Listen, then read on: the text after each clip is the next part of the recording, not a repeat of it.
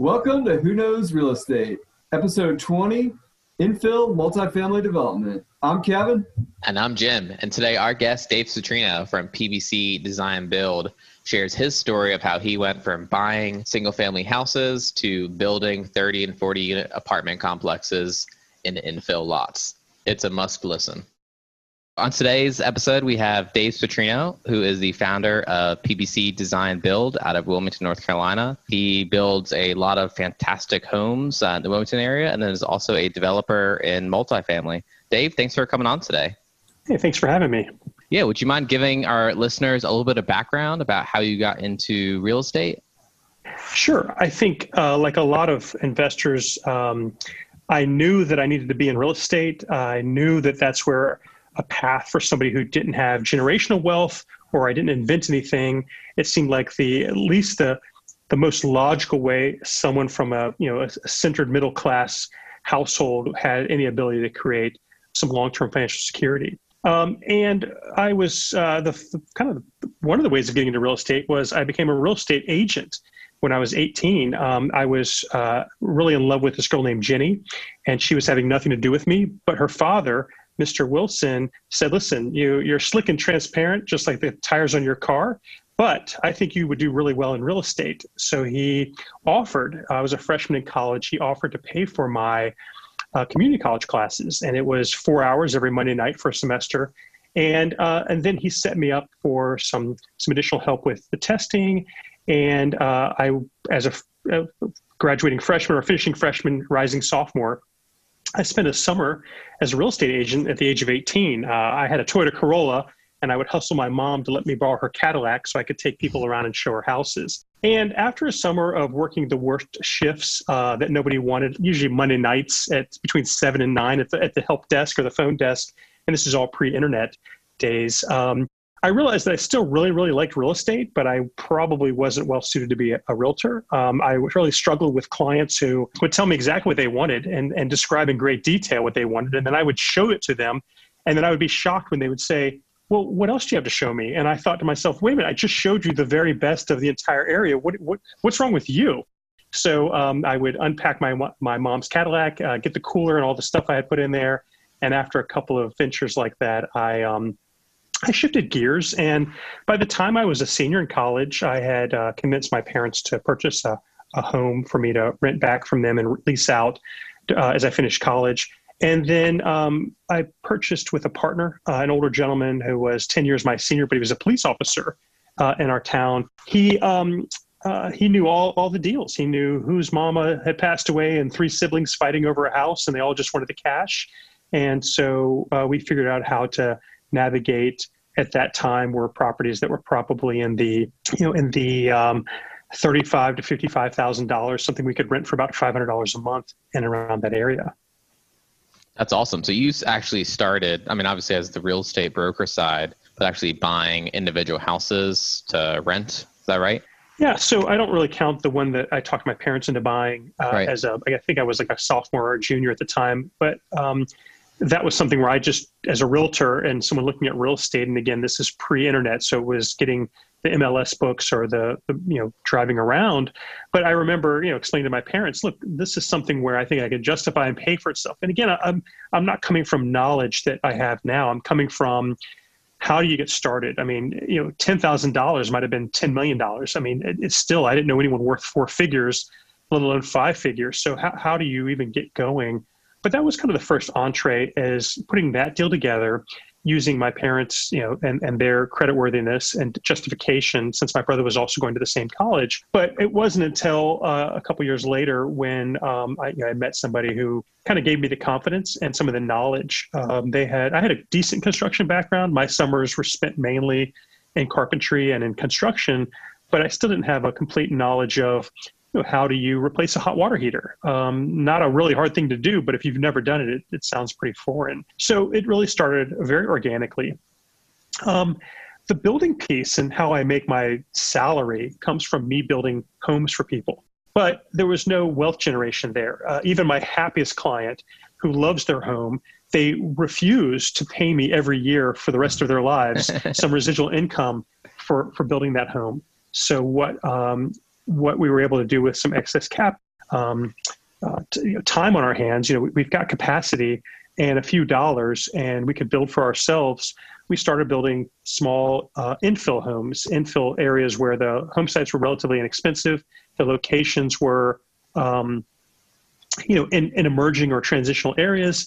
And we started with single family and duplex, and um, and that was kind of our our entree, truly one at a time. I, see the guys who are doing, um, you know, numerous, you know, hey, I'm gonna I'm gonna get to 100 homes in a year, and I, I get so overwhelmed just thinking about that guy trying to do that. It's a lot of work for me being able to keep my day job, focusing on the core business, but being able to have a side hustle that included uh, adding, you know, two and then four and then averaging about 10 units a year for a while was very manageable and it was something that wasn't requiring me to over leverage myself or distract myself from being able to feed myself and my family. Yeah.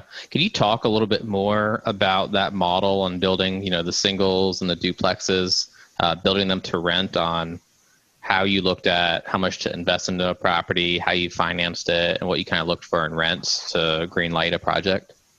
Yeah, I think um, you know, thinking of my first couple of years in this business, and as, as looking back to people who, who are also interested in kind of replicating what worked for me, you know, they they necessarily didn't have the resources or a rich relative or somebody who could who could uh, provide some financial injection. You know, I looked at a lot of deals, and it was really um, it was practically a full time job I, because one, I didn't want to make a mistake. I didn't have the money to make a mistake. I mean, right now, if I make a mistake, a little, little bit of money, you know, uh, the world doesn't end.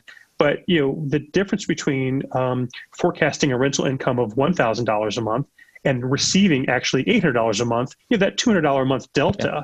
Uh, is a big deal when you're when you really can't absorb that kind of a loss. But I think those first couple of years, we spent a lot of time, or I spent a lot of time, just trying to figure out what really works. And I think in hindsight, you know, the, there's some some some consistencies, but with single family and duplex, you know, I, I was able to use something as simple as the one percent rule, especially when buying existing homes. If the house would rent for nine hundred dollars a month, I knew that I needed to probably be all in around ninety thousand or hundred thousand dollars a month. At that nine hundred dollar a month equated to 1% of the of the purchase price. You know, that doesn't always work right now. At the time, my interest rates were, you know, between 7 and 8%. It's a little bit easier right now when rates are, I mean, rates are mispriced. Uh, anyone who's not taking advantage of the current rates and fixing those rates is missing an opportunity within reason. So in, in our case, or, or, at least in my case, I was looking at uh, how much money can I afford to put down? Um, how can I add value through construction or doing the work myself? And then how much am I borrowing so that maybe I'm basically break even on my out of pocket costs, but I'm not collecting any money um, certainly no income uh, initially on, on, that acquisition.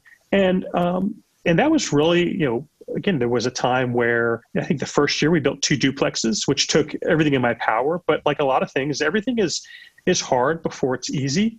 And by the time we were doing eight duplexes a year, it was like, oh, you know, I'm, I'm the duplex king. I'm celebrating, um, you know, myself because I had not only dialed in a really strong floor plan and something that was efficient to build, but it was also something that was desirable to our audience, our client, our renter, our resident. Uh, went and walked in and said, "Man, for for nine hundred dollars a month, this is really nice. This really lives well." And not only were we able to capture that resident, but we were able to retain that resident. And in some cases, I have residents who have lived in homes for us for more than a decade now, and that's a real testament to not only uh, the work we did up front, but uh, as a, a, person who has a couple hundred rental properties, turnover will kill you. And so if you can give somebody a good quality product, provide them a safe, clean, affordable space, uh, some people are perfectly content with renting. It's not for me, but not uh, what I do isn't right for everybody else. And I think recognizing that in your client really can be the success of a long-term rental portfolio. Yeah, I'm really excited to talk more about your infill multifamily stuff, but just staying on this for a minute is what point did you start transitioning from buying existing older homes as rentals to then building? What did that transition look like? Um, when and why? Yeah, I think um, I completely underestimated how much maintenance would cost on an older home. And um, and I'm, I'm actually setting aside the historic piece. The historic homes are really, really tough. You have to really buy them correctly. But the reason we, we converted from buying a home that might have been 20 or 30 years old and updating it, and there's nothing wrong with that, but in our area, and with the abundance of vacant land, especially abundant land that was in decent locations, and our ability to build new, I was going from potentially on average uh, $100 a month in maintenance costs, whether that was a hot water heater or replacement of a roof or uh, an HVAC system. I mean, big, large capital expenses. I didn't really have the money to do that. I, I couldn't mm-hmm. afford the maintenance. Um, you know, I have projects that were paying uh, paying the debt service down just fine, and but they weren't really kicking off much money. I wasn't looking to live off of these properties, uh, so having these kind of one time hits were really a kick in, in the you know in the, in the in the financial modeling of it.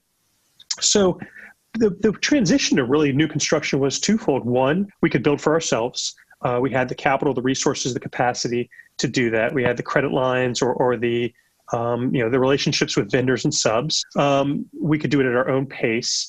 But I was getting a finished new product, and I wasn't uh, burdening myself with what I might have spent more. New construction was going to be more expensive than rehabbing existing, but that new construction, having that new construction meant I truly had no maintenance costs. I mean, I, the soonest I was replacing a hot water heater was year eight.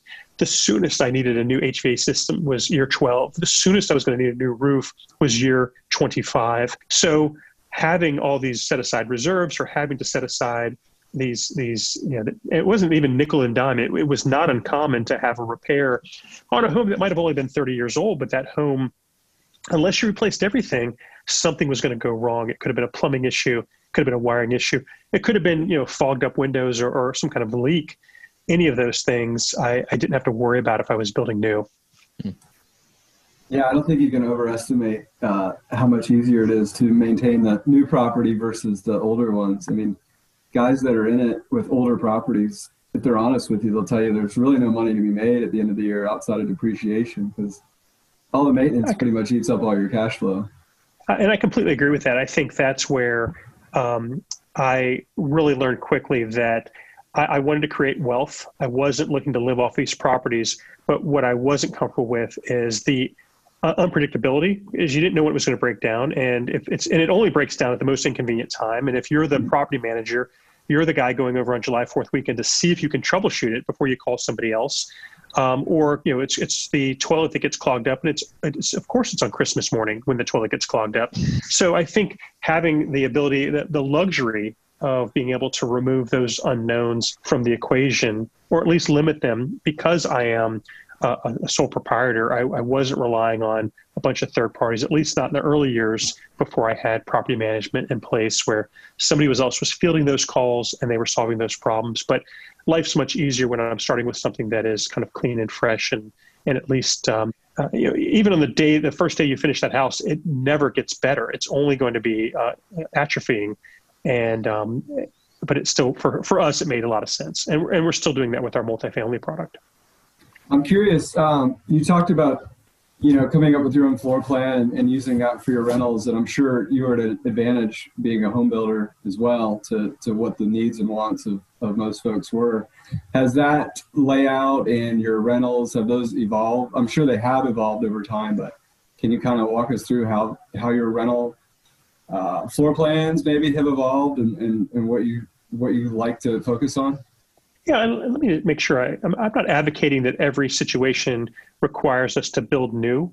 Um, it's just part of our business model because we're a builder, because this is something we're comfortable with, and because I enjoy it on a Saturday morning you know, I don't get to watch cartoons anymore. They don't have cartoons. So I have to get up, eat my bowl of cereal, grab my Starbucks, and then I like going checking on my jobs. And Saturday mornings is a good way to do that. Nobody's there or it's quiet. And and it's part of the it's no different than the guy that plays golf on a Saturday morning. I, I just happen to enjoy the housing. But I think part of the, the enjoyment for me too was, you know, I'm limited to some constraints uh, in a lot in our area, specifically in Wilmington, our historic district home sites are all divisible by three. So if you have a home site, it's 33 feet wide and it's 66 feet long or 99 feet long or 165 feet long. And so I had to design chassis, if you will, that provided for off street parking, that met the setbacks, that met the street frontage. So a lot of the design we came up with was first fitting it in the footprint. And then second, how do you make that footprint very livable? And when you're dealing with a duplex, how do you manage not just natural light, but sound, uh, access, privacy, all, all those things kind of came into play. I drive by my first duplex uh, still, you know, all the time because it's right around the corner from our offices. I, I, I see it once a week, and I, I can't look at it because it was, I mean, it was a 1997 model. It's it's like looking at your you know your middle school photos with braces and glasses. You're like, oh my god, who is that guy? You know, I don't look like anything like that guy anymore. But I see that duplex, and I'm like, what idiot you know let that guy do that roof line and and look at all that this and that and he should have done windows here and that was a terrible idea and it was also really expensive. Our first duplex was our most expensive. So when i look at the duplexes now i don't really have a lot to add mainly because you know it's version 12.0 of of a decade of and i think that's something again while I, I'm, I'm a financial security guy i like the financial independence and the financial security that real estate affords me. I still like improving upon a product or, or, or there's a personal again just like the golfer you know beating my score from last week by just one stroke feels amazing. And if i can build a duplex that is slightly less money or it's the same money but lives slightly better uh, has slightly more storage is slightly quieter i feel like i'm gaining on myself I like how you continuously improve your floor plans and your building style for rentals. Were there any like major breakthroughs that you can think of specifically that our listeners might be like, oh man, we should do that on our next one? Well, one thing that's been interesting, we're seeing a lot of movement in the multifamily market. I'm talking to multifamily buyers who are now looking at Wilmington. It's still a tertiary market, but they're from all over the country, especially the East Coast. I am fielding calls, I'm meeting uh, professionals who are acquiring, uh, in some cases, aggressively acquiring multifamily. And what's interesting is, you know, our business model was never like a lot of apartment builders. It's we're going to build this apartment, we're going to stabilize this apartment, we're going to have you know two years of of um, uh, financials for this apartment, and then we're going to sell it to a REIT, and that is a perfectly uh, very profitable, um, very difficult, but very profitable business model. And ours never was that. You know, we were never looking at going, okay, we're going to build this and we're going to sell it. And of course, mm at some point you think you're going to sell it, but initially your your guidance is I'm going to design a strong plan, but I'm also going to design something that is extremely easy to maintain, very durable. Because again, like we were talking about before with the duplexes, I'm not selling this in two or three years. I I'm acting as if I'm going to own it forever. So we are doing things with regard to um, you know just design with uh, how we manage storms and water intrusion, how we manage HVAC, um, all of these different, how we, the interchangeability. Um, when one thing breaks, can I grab something else and put it over here? I mean, we use the same sink faucet eh, for the last seven years. Um, so, you know, there's no question as to, um, you know, if something goes bad over here, can I can I fix it with something over here? And and some of that some of that um, doesn't mean that the homes homes are they feel boring or they feel outdated. It means that there's some consistency both in how we manage and protect that property, but also our our client when our audience when they kind of come into that space, they can't put their finger on it, but they say things like, I don't know what it is, but this place just feels larger than 500 square feet. And it, and it, does because we have some tricks and things that we've done through design because of our experience building for other people being able to kind of bring that in and put it put put it forward we um, we're able to to really uh, get more from our spaces just because we're using high design and details that don't cost more but just take a little bit more thought up front hmm.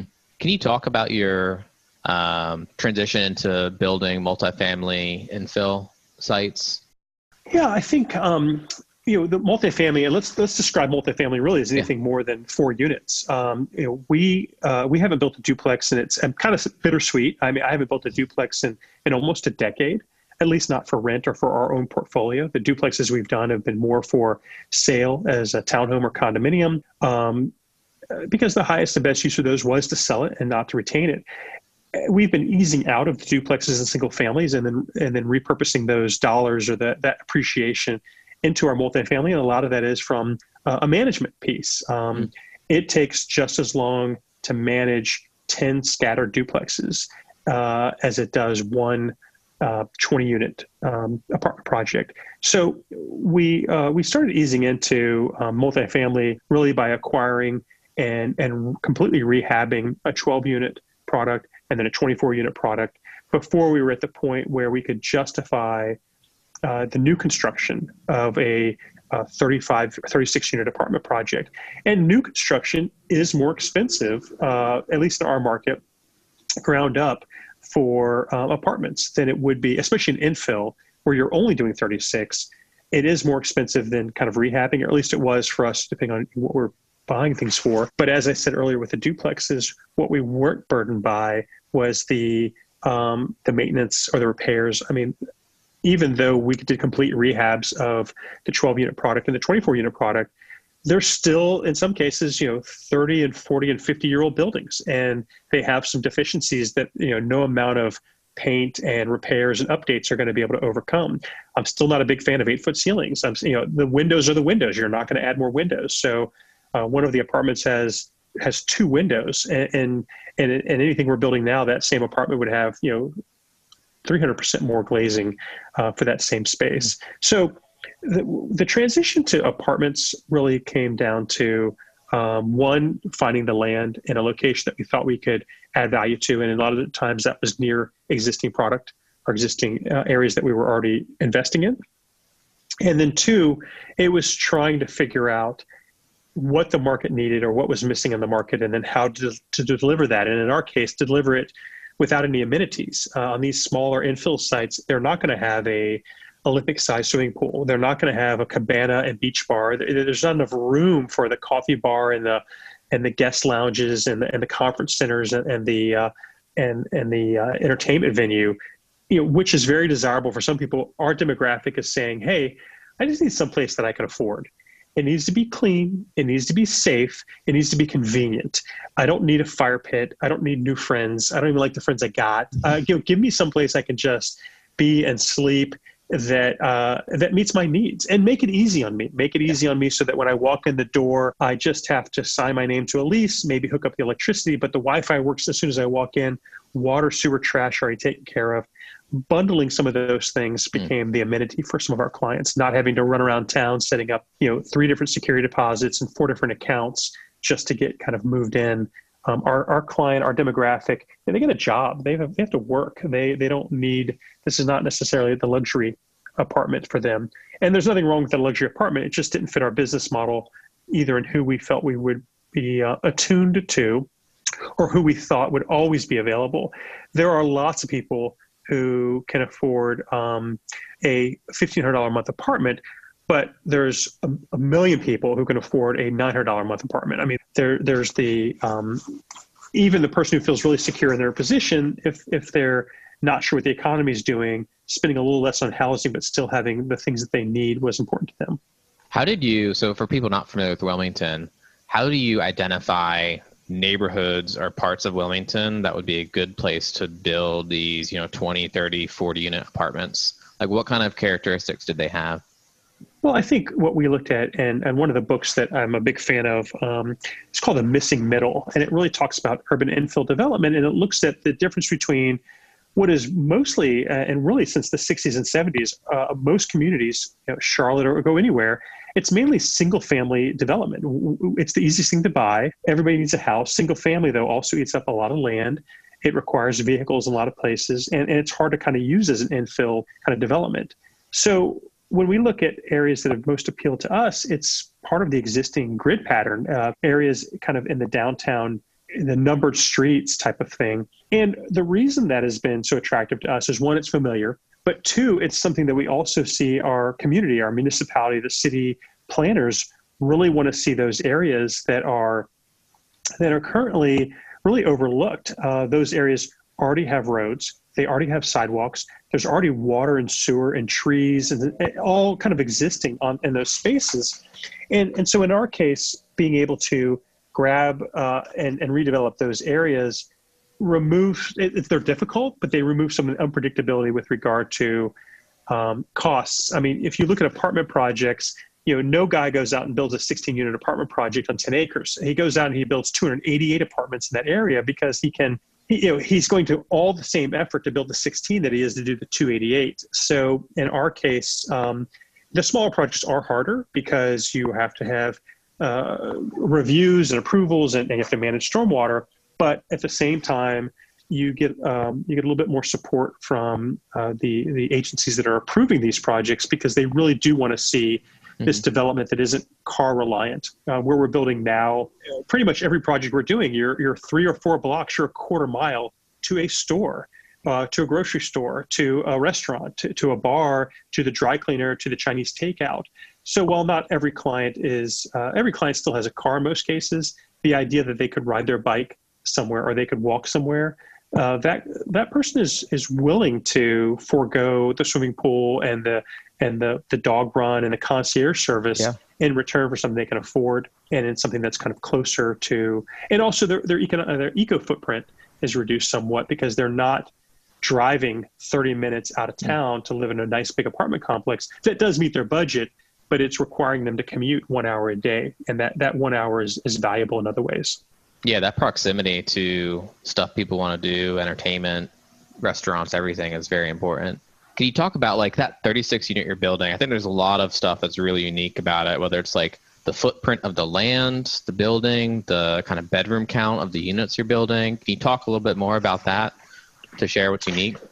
Yeah, I think one thing that was, if you would if you asked me even five years ago that I'd be building majority one bedroom and studio apartments, I'd be like, well, that's crazy. You're eliminating all kinds of people. You know, you're eliminating people who need two bedrooms or an office or three bedrooms or families. But we were seeing something interesting um, in our, our local area where there were a lot of people who you know they were limited on what they could spend and to stay in their budget it required them to have a roommate and i think um, while a one bedroom home costs more to build on per square foot than a two bedroom uh, i mean the kitchen's the most expensive part of, of, a, of a house so every house has a kitchen but not every house has four bedrooms and the bedroom's a really inexpensive place um, so you know if you're looking to monetize uh, as a rental, a single family home, going from three bedroom to four bedroom, new construction is totally worth the money. You, will get the money back uh, tenfold. But with the apartments, what we saw is there was a demographic of people who just said, listen, I'm a 45 year old guy. I don't want to buy an apartment or my, after the last recession, it's not appealing to me. I don't want a roommate. I just need, I'm a minimalist. I've shedded a bunch of stuff. I've given my kids these things. I just need a place that I can live. So we started building very livable one bedroom spaces, and, and they are. Um, you know, we joke that it's it's the you know with the minimalist in mind, but when our when our our consumer, when our buyer, when our audience comes through, they see really really well done spaces. So the 36 unit project that we did downtown, uh, the recently uh, recently completed, it is essentially 36 one bedroom apartments, and it filled up really quickly. Some of it was just market timing, some of it was just general demand. But a lot of it was somebody's looking at this going, let me get this straight. I'm getting water, sewer, trash, Wi Fi, cable, and it really, you know, lock and go type of living in a new, well located, convenient, and a space that feels really good. And I'm paying about, I don't know, all in 900 to $1,000 a month. For new construction, first generation, that's really good. Now, it doesn't necessarily qualify as affordable housing or workforce housing, but for most people, and we look at our demographic there, a lot of it was just professional people who had moved to Wilmington, didn't really even know anybody anyway, and it fit their needs with regard to proximity to where they were working. And also, they saw themselves on the weekend riding their bike or walking to places downtown, and it was easy to do that from this location. That's awesome. Um, go ahead, Gavin. No, uh, I love this topic, and one thing that we didn't really touch on is you mentioned you know you're not concerned with selling it in two years. You're kind of building it to to keep. You even mentioned you know this you're trying to build wealth um, um, as opposed to you know the the short gains. So I guess what my question is is what do you focus on um, on the on the financing side as far as getting your financing? Um, are you are you trying to kick off a huge cash flow, or are you trying to make sure that these are paying themselves off in a quick manner? Like, what do you do? You focus on any one thing in that regard? Yeah, well, it's a, that's a great question because it's I'm really fortunate in that my day job provides me with a completely stable and fine income. And, and i'm not uh, i've always been kind of a, a, delayed gratification type of person anyway. I mean i read books that kind of harped on the sacrifice now for future gains later approach.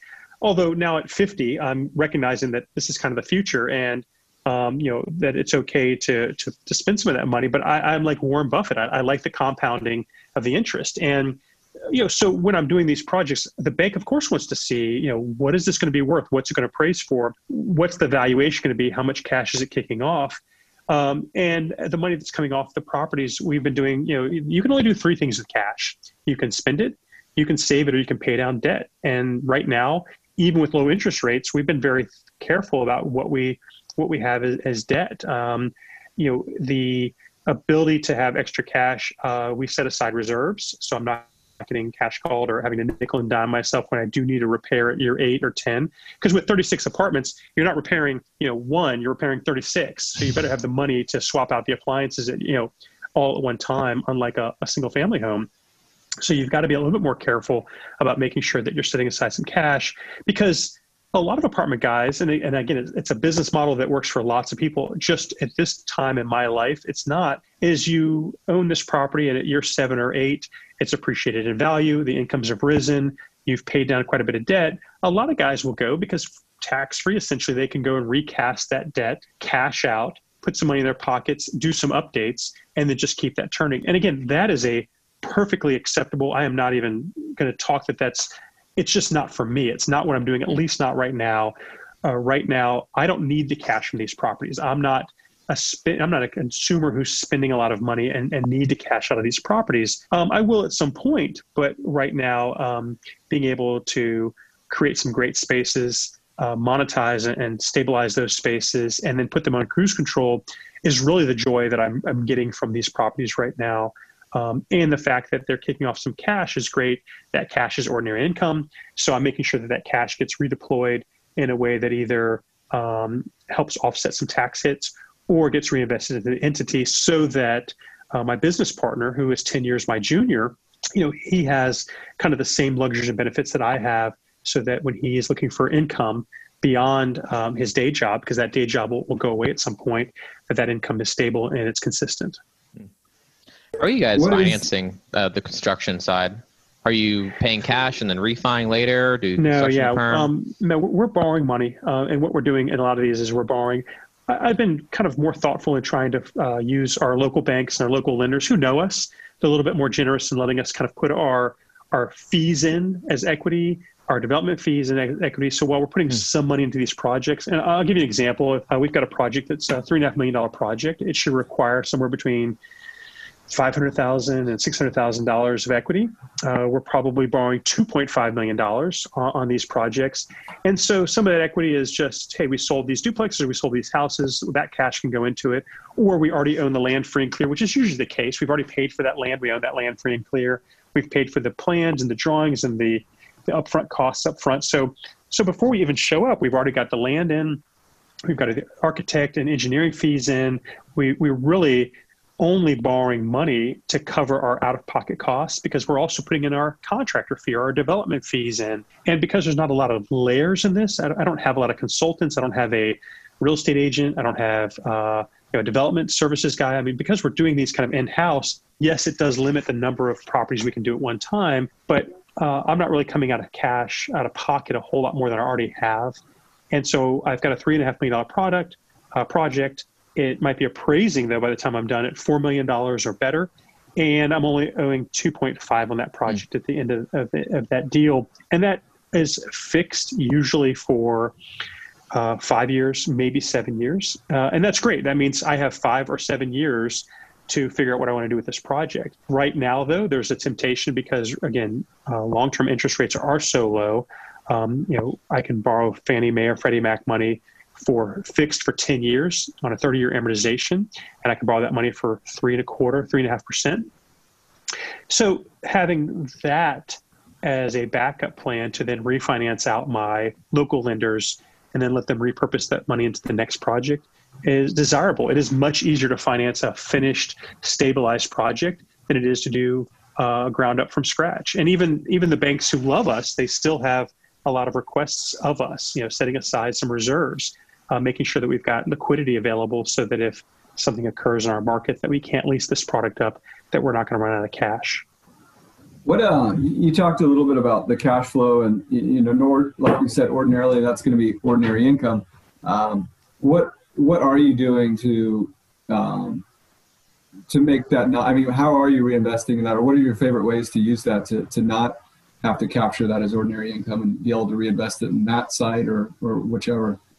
Well, I think one thing that a newer investor may not realize that was apparent for us really um, with the 2017 Tax Act, um, it was really written to help uh, real estate investors um, and people with, with large real estate holdings. Uh, there will be a time when we're going to have to pay more in taxes, but with that that new tax act, um, you know, we're seeing a tremendous amount of depreciation or able to capture a tremendous amount of depreciation on these larger projects. So we are we are we have not paid any taxes, and I'm not saying that is um, an endorsement one way or the other. I mean, I'm, I'm an American. I, I, believe that you know we, we require taxes to make the world go round, but uh, the the money that I'm making in the construction business has been almost completely offset by the depreciation and the mm. paper losses, as you will, if you will, off of the real estate side. And that's the other thing is um, I've got to factor in when I'm getting these unsolicited offers to buy some of our newer buildings because they are attractive and they do look good and they're in the path of growth and, and they're easy to for somebody to look at and go, hey, this is large enough that I, I can buy it and make it make sense for our portfolio.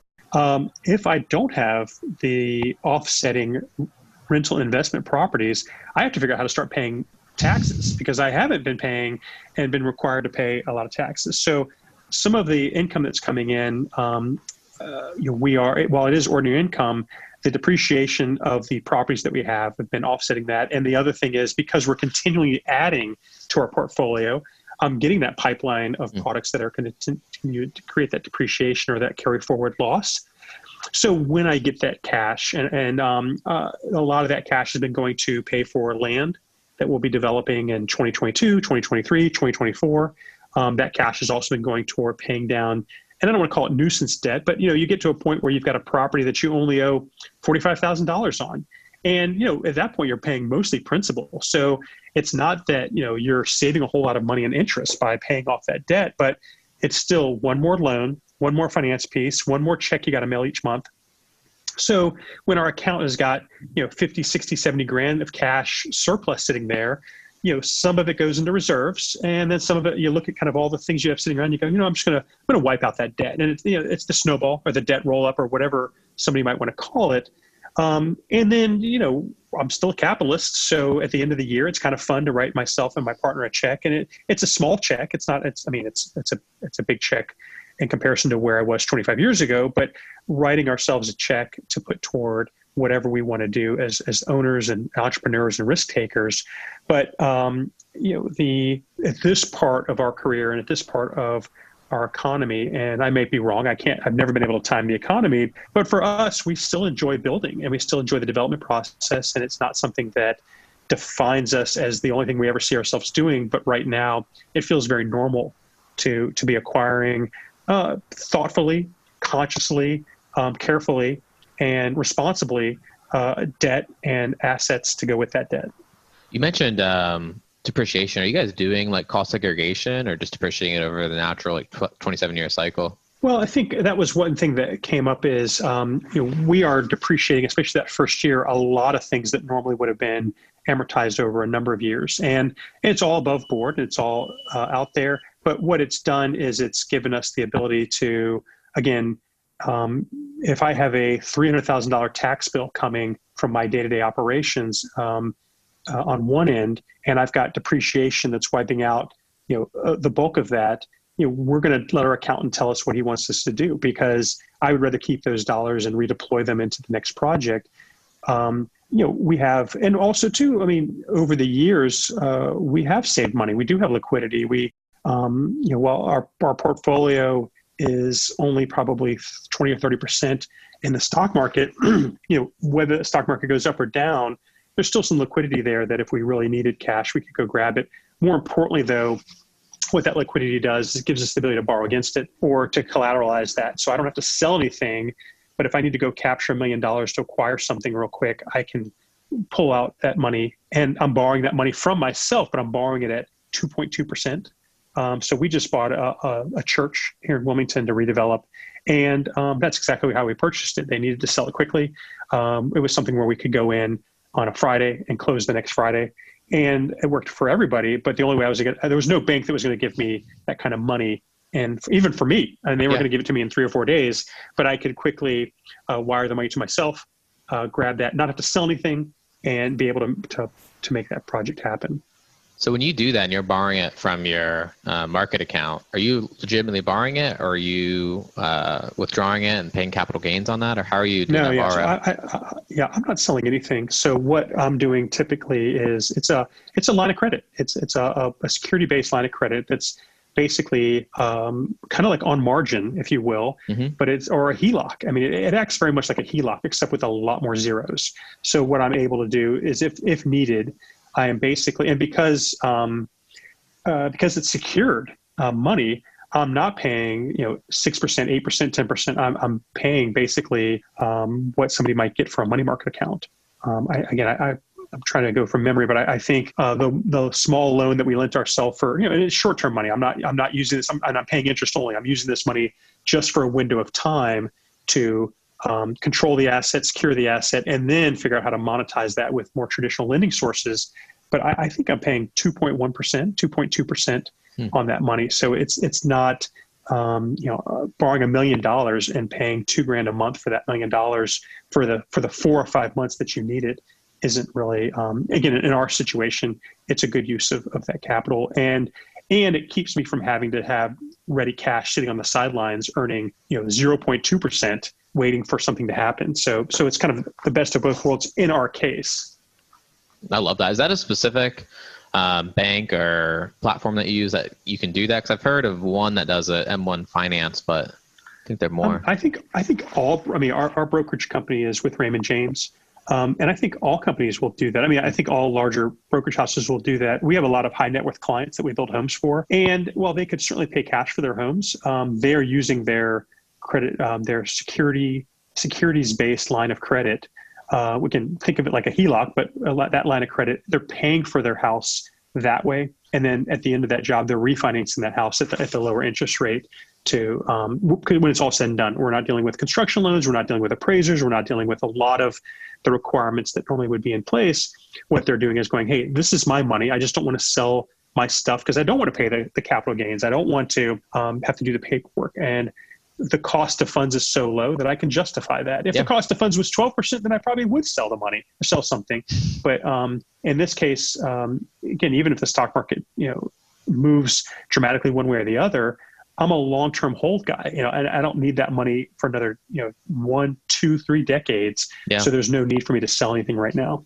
No, I love that because a lot of people in the real estate space, when they need cash like that quickly, they tend to go to private lenders, hard money lenders, and they're paying eight to twelve, sometimes fifteen percent for money when they could put it to work in an account and then borrow against their own securities in the market.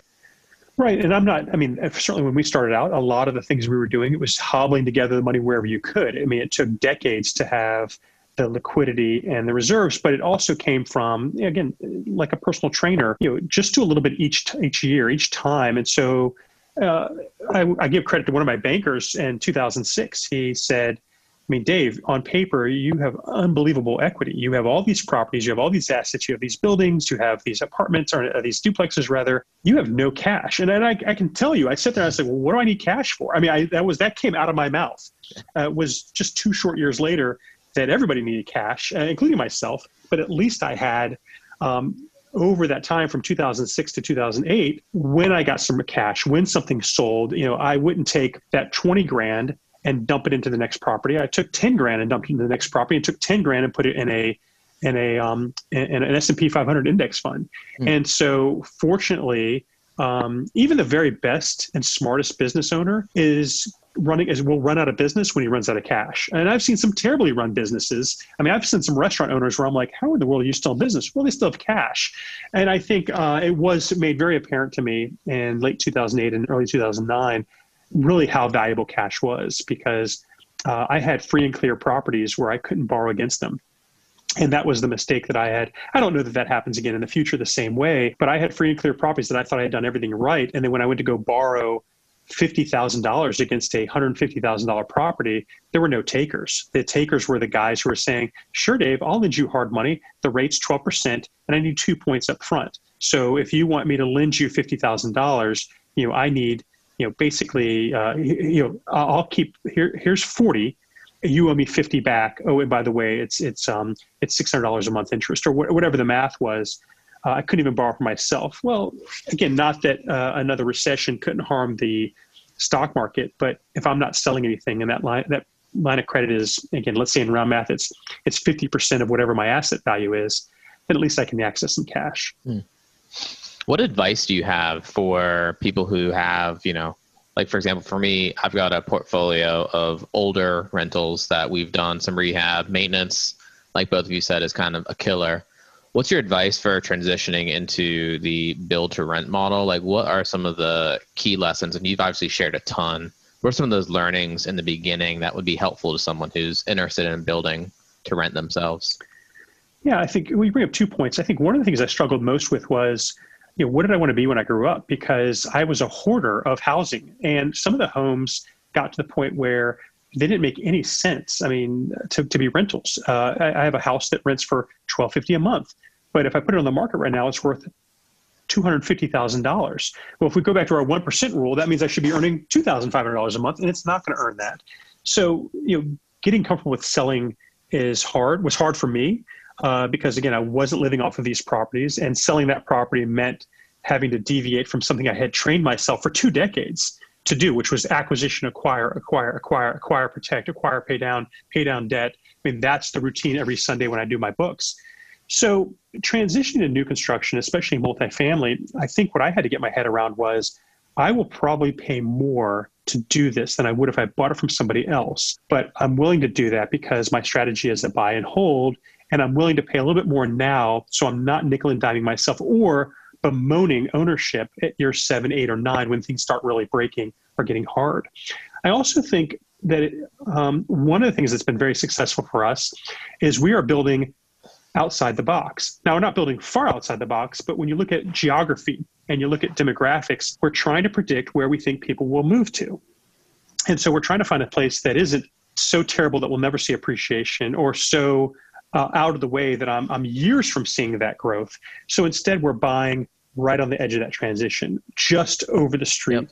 But we're being very particular. We're being particular and we're putting ourselves in the shoes of our consumer, not the shoes of 50 year old Dave who has a nice house and a nice car and a nice bank account, but 25 year old Dave who has to sit there and go, okay, if all hell broke loose, would I live here? And if the answer was no, the answer was no. Uh, no, we're not going to move forward. So if I wasn't willing to live there or my audience, the one that I'm trying to target, to to be my future client if if they aren't willing to live at this location or in this product at any price or or at a reasonable price then then the, that was a real quick way to do the gut check to see whether we would go forward or not. But building new I think one of the things that we really benefited from one of my one of my favorite and most um, my ba- my master's degree, if you will, of real estate was um, you know being undercapitalized I had to leverage what I had. You know, when you take an assessment of all your tools in your toolbox, you know, when you're when every problem is when your only tool is a hammer and every problem looks like a nail, kind of analogy. But what worked really well was I hooked up with some guys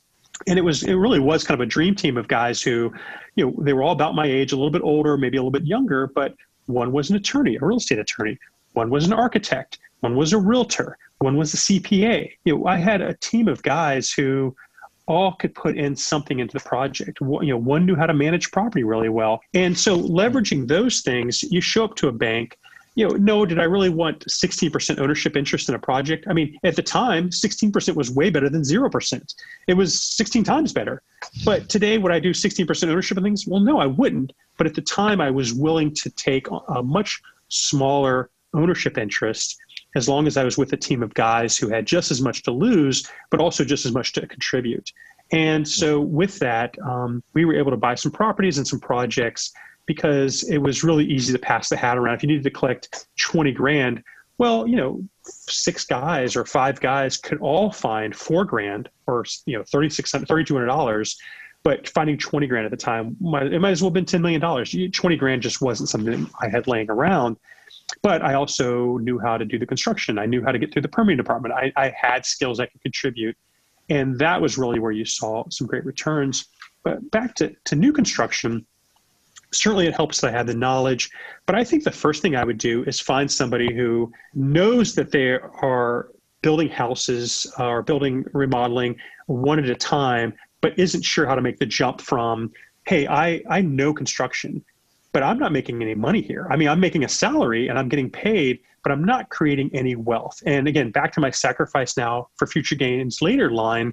I think if I am somebody who understands real estate, knows how to look for the deal, knows how to put the deal together, my first couple projects, though, even though I, I, I don't like, again, today I don't like giving up ownership or having partners that I don't know that well. But I think if I can find somebody who understand who is small enough and needs my help i can add value to their side of the deal and they can add value to my side of the deal then i'm going to do a couple of those. And you know my sons are now uh, in college um, you know they're, they're high school and college.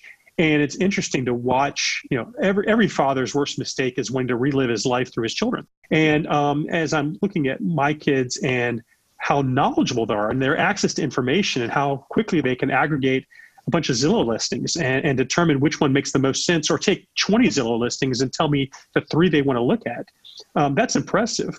And if I were to do this over again, I probably wouldn't have necessarily worried about becoming a general contractor. I probably would have focused more on creating some strategic partnerships because my highest and best use really is locating the deal, figuring out how to monetize it, understanding who our demographic is, navigating the rezoning process, navigating the municipal process, building relationships with my elected officials, building relationships with the with the the uh, stakeholders in a community. While not everybody's going to embrace what I do, no one is going to sit around and go, "Well, what this guy has done has been bad for our community." I mean, lots of people don't want any growth, but everybody has to live in a house. So I get to have kind of uh, you, you can't argue with me that you don't want growth you need growth you need housing where do you want it let me help you put it there let me tell you what's going to work so I think um, the strategic partnership piece, at least that's the line I'm giving my my 19 year old and my 17 year old, uh, who both are, are real estate investors, and um, both of which are you know benefiting from the guidance of others and the mistakes of others. Uh, I've explained to both of my children that they can never live long enough to make the number of mistakes I've made. So go ahead and pay attention because my favorite thing to tell them is "I told you so," and uh, they they think it's funny, but I, I don't. what do you do? Like uh, one key point you bring up is building relationships with the stakeholders and you know zoning and government locally. What have you done to help build those relationships, and what advice do you have for other people who maybe haven't done any of that relationship building yet? Well, I don't know that everybody's going to like you or like, not everybody likes me or necessarily agrees with what I'm doing. Um, but I think one thing they can't argue is my commitment to my community. I am very involved and I sit on boards and I'm willing to volunteer and I give my time mm. and I'm much more quick to, I mean, I can write anybody a check for a couple hundred bucks for your uh, for your for, uh, for your nonprofit or for your organization but if i'm willing to serve on your board or i'm willing to contribute time to my community as the other people in that room not only is there camaraderie there, but there's an understanding that, look, it's real easy to write a check. And there's guys in our town who do that and they do it well. But if you get that guy in a room and you take his knowledge and that knowledge gets trickled down to the rest of the community, the elected officials and the other people who are in the same position, myself included, those people I have a high, high respect and regard for. And so when I, you know, when I served on our downtown board or our chamber of commerce or our homeowners association, I mean, trust me when I tell you, it's a whole lot easier to not do that. It is so much easier to sit on the couch and do nothing than to serve on a board. That why would anyone serve on a board in the first place? But the relationships I've been able to build and my role as president of this or chairman of this, and it's it's only for one or two years. I'm not somebody I believe in term limits, so but more importantly, when I'm on those boards, I'm cultivating the next generation. Mm. Uh, nothing depresses me more than being in a PMS meeting and a PMS meeting is pale, male, and stale. It's where I'm in a room with you know 12 guys who are all on the you know they're they're all in their 60s and 70s, and there's no people of color, there's no women in the room, and these guys are living in a vacuum. And I roll in, and I if I can't move that needle or change that culture, I'm going to move out really quickly, and I'm not going to be able to add value to that space. But when you transition and translate that um, the, the contributions to the community, the willingness to reinvest in your own community, to to croak for your own pond, if you will, to to use our, our mayor's line. It's a sorry frog that doesn't croak for his own pond. Um, when I then show up in front of a planning commission meeting, I have one tonight. Or when I show up in front of a council meeting, I may have uh, you know three or four members on that board that are absolutely against anything that I'm doing, or, or just think that you know development in general is, is a terrible idea or at least you know developing at a market rate as opposed to something that's uh, that provides more social equity whatever that may be they can't excuse or disavow the fact that i am here I am contributing. I am adding value to a community through either an increase in beautification of a streetscape to increase in tax base. And yes, I will not apologize that, that part of that successful project includes me being profitable. Um, so all of those legs of the stool are required for our community. Um, and if I'm willing to do that, uh, it's uh, people are very hard pressed to to not listen or not uh, go by that. The one thing though that I think has set our company apart, and it's not necessarily made friends across the board, but certainly within the the people who make decisions in our community. I am willing because I live here, because I hope one day my children choose maybe to live here as well. I'm not going to force them into that, but if they, I want to create a place where I want to continue living. I don't want to make a bunch of money in one town and then go, okay, good stuff. I got my dough, pack it up, let's go. We're heading to Naples or we're heading to, you know, wherever. Um, I think the projects that we do we are thinking about the environment. We are thinking about stormwater. We are thinking about quality of life. We're thinking about things and the places and the people that are going to live there more than somebody else might. And um, that could be a, a liability long term for us. But again, I, I have a nice living. I, I, live well. I have enough. Um, I still, you know, want to do things, but I am much more of somebody who gets the thrill out of creating the asset than counting the money. I love it. I love it. Dave, this has been a fantastic episode. Um, really enjoyed having you on, man. I think you're the probably the longest relationship I've ever had with someone in real estate investing, coming back from freshman in college. We met for the first time. Yes, um, I remember that. Yeah, Thank you for I, listening to me. I, you didn't listen to me for the first two years of your venture. I, no, I wish I did. Now. So, like, quick background because this is not about me at all. But freshman in year, Dave tried to convince me to get into real estate development, building some duplexes downtown Wilmington. I'm like, you're crazy. I want to go do this tech stuff. Anyways, fast How's forward. How's it working out for you? I'm finally in the right place. If only I'd listened to you. Well, what does he want to say? The, I told you so. no, I think that um, here's the here's the problem, and, and again, I know that you're going to edit this and, and you're going to yeah, you're going to kind of clean it up, but um, uh, Frank Blake Sr. was the CEO of Home Depot. Uh, Frank Blake Sr. was part of Habitat for Humanity. He worked under the Jimmy Carter administration, uh, a really strong, strong guy. And his son, Frank Blake Jr., was my buddy here who was happening to manage the Home Depot here in Wilmington. And he and I were buddies. We were on the chamber together. So that's how we meet. I meet Frank Blake Jr. and I don't know a whole lot about Home Depot. I like Home Depot, and um, you know Tony Stewart was the race car driver, and that's the extent of Home Depot that I knew. But Home Depot was here in town, and uh, his dad came to speak to the chamber, and his dad flew in, and he was the CEO at the time, and uh, we were, you know, we were kind of hanging out and, and having dinner, and we're talking. And Mr. Blake is telling this great story, and he's saying, Dave, you know, we're headquartered in, in Atlanta, and everything in Atlanta is a big deal. You know, Home Depot is Atlanta, and UPS is Atlanta, and Coca Cola is Atlanta. And so we're, we're really kind of creating this new facility in Atlanta, and we're, we wanted to have, you know, the mayor is there, and we, we want to have, you know, the people of Atlanta embracing Atlanta, you know, Team Atlanta, which I'm totally on board with. I, I get it, man. I, I, love it.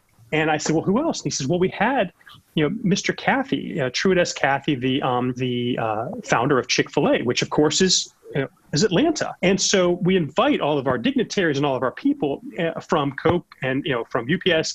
And as we're opening up this facility, you know, we're just letting them say a couple words. And, and really, the, the script is essentially something along the lines of, you know, you know, it's the red, white, and blue of, of Atlanta. Is you know, uh, uh, and here it's good that Home Depot is part of the community, and just kind of this rah rah thing as they kind of cut the ribbon and have this press release. And really, all they wanted Mr. Uh, Mr. Cathy to say was basically, you know, Chick fil A is great, just like Home Depot is, and Home Depot is great, just like Chick fil A. And Mr. Cathy gets up and he speaks for like 20 minutes about how good their chicken sandwiches are. And he doesn't say Home Depot once, he doesn't say Atlanta once, he never mentions Coca Cola. He just talks about how good Chick fil A is and how good their chicken sandwiches are. And, and that's his presentation. And then they kind of get him off the stage. And, I, and I'm mortified for him. I'm like, you've got this big event, you've got all these senators and dignitaries there. I mean, what did you do? And he goes, Dave, what am I supposed to do? Of course he talks. He doesn't know anything else. He yeah. only knows the chicken sandwich. And damn, if that's not a good chicken sandwich, he's right.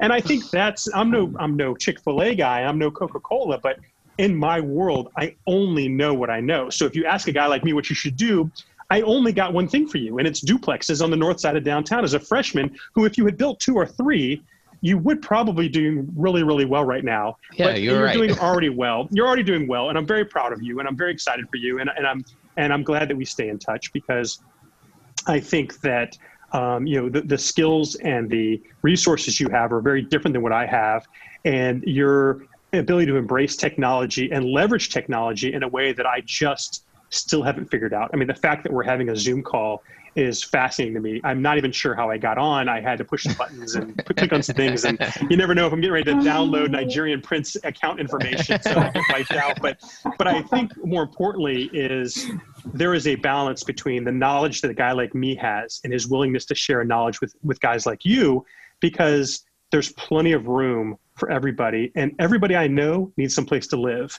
and I feel very proud and very uh, i take it very responsibly that i should be able to provide housing for people especially those of which that are my neighbors yeah absolutely i mean we really appreciate um, you hopping on here and sharing your knowledge with our guest where can people follow you along and learn more about pbc if you yeah, want. again, um, I know. I mean, uh, with a name like Dave Spetrino, it's pretty easy to find me. Uh, I'm pretty much the only one around, but I have an Instagram page that I usually put cool house pictures on, and then yeah. kids, and then pictures of my kid, and then you know, but uh, you know, that's that's a one or two times a month post. Uh, what's what I'm willing to do, and what a lot of people have done is a lot of people just email me at davespetrino at gmail.com or they get me through my, our website, pbcdesignbuild.com. And, and they hit me up. And, and again, I, am glad to talk to anyone. Uh, I'll get on the phone with you. I, I have looked at more pro formas for people and kind of shaken them down to go, listen, let me help you. This is amazing. You've spent 300 hours creating this pro forma. Let me tell you what your math is. And, and, and getting people close. You are never going to be perfect in real estate. You can be great. You can be excellent. You can be extremely talented. You can be amazing, but you're not going to be perfect in real estate. And if you can get close enough and and you and you think about it there's really only two mistakes in real estate. There's the deals that you didn't do that you should have done and then there's deals that you did that you shouldn't have done. As long as you can fall on the side that you're comfortable with you're going to be okay. Um, and sometimes saying no allows you to say yes to something else. And i think that even though hmm. i'm frustrated that it took me so long to acquire those first couple of properties it allowed me to make sure that i didn't make major uh, and, and we see this. We see this with our peers. They try to get into real estate. They get a setback. They get overly aggressive. They get overconfident, and they run out of cash. And they go, you know what? I don't want to be a landlord. And and they do something else. And and if you're going to do this, you're going to have to go all in. And if patience isn't a thing for you, and delayed gratification isn't a thing for you, then this probably isn't a thing for you. And but if if you you'll be amazed how fast ten years goes by, let alone twenty. And that is fascinating to me because the net worth increase is substantial. Um, you know, what was 10 grand of net worth in year one becomes 10 million really freaking fast. And while it seems painful because it's not a straight line, um, you know, we are probably more conservative in our valuation today than we would have been years ago. But still, it is uh, it is leaps and bounds beyond what I've ever imagined. I mean, I moved to Wilmington hoping to make ten grand a month, and I'd been thrilled with that. Factor in inflation, anything else, and I think far exceeded my goals. That's awesome, man. Uh, we appreciate it. Um, we'll yeah, great your, amount of energy. Thank you, Dave. Yeah, hey, good luck you, editing. good luck. Uh, anytime, guys. Anytime. And uh, I, I wish you the best. Send me a link to everything and let me know how I can support you guys. Yeah, absolutely. Thanks, Dave. We appreciate it. See you, buddy. Peace out. See you, man. Thanks, guys. Thanks for joining us for another episode of Who Knows Real Estate. Be sure to subscribe to the podcast, leave a review, and check out our show notes for the guest contact info as well as ours. Be sure to look for our next episode. Thanks.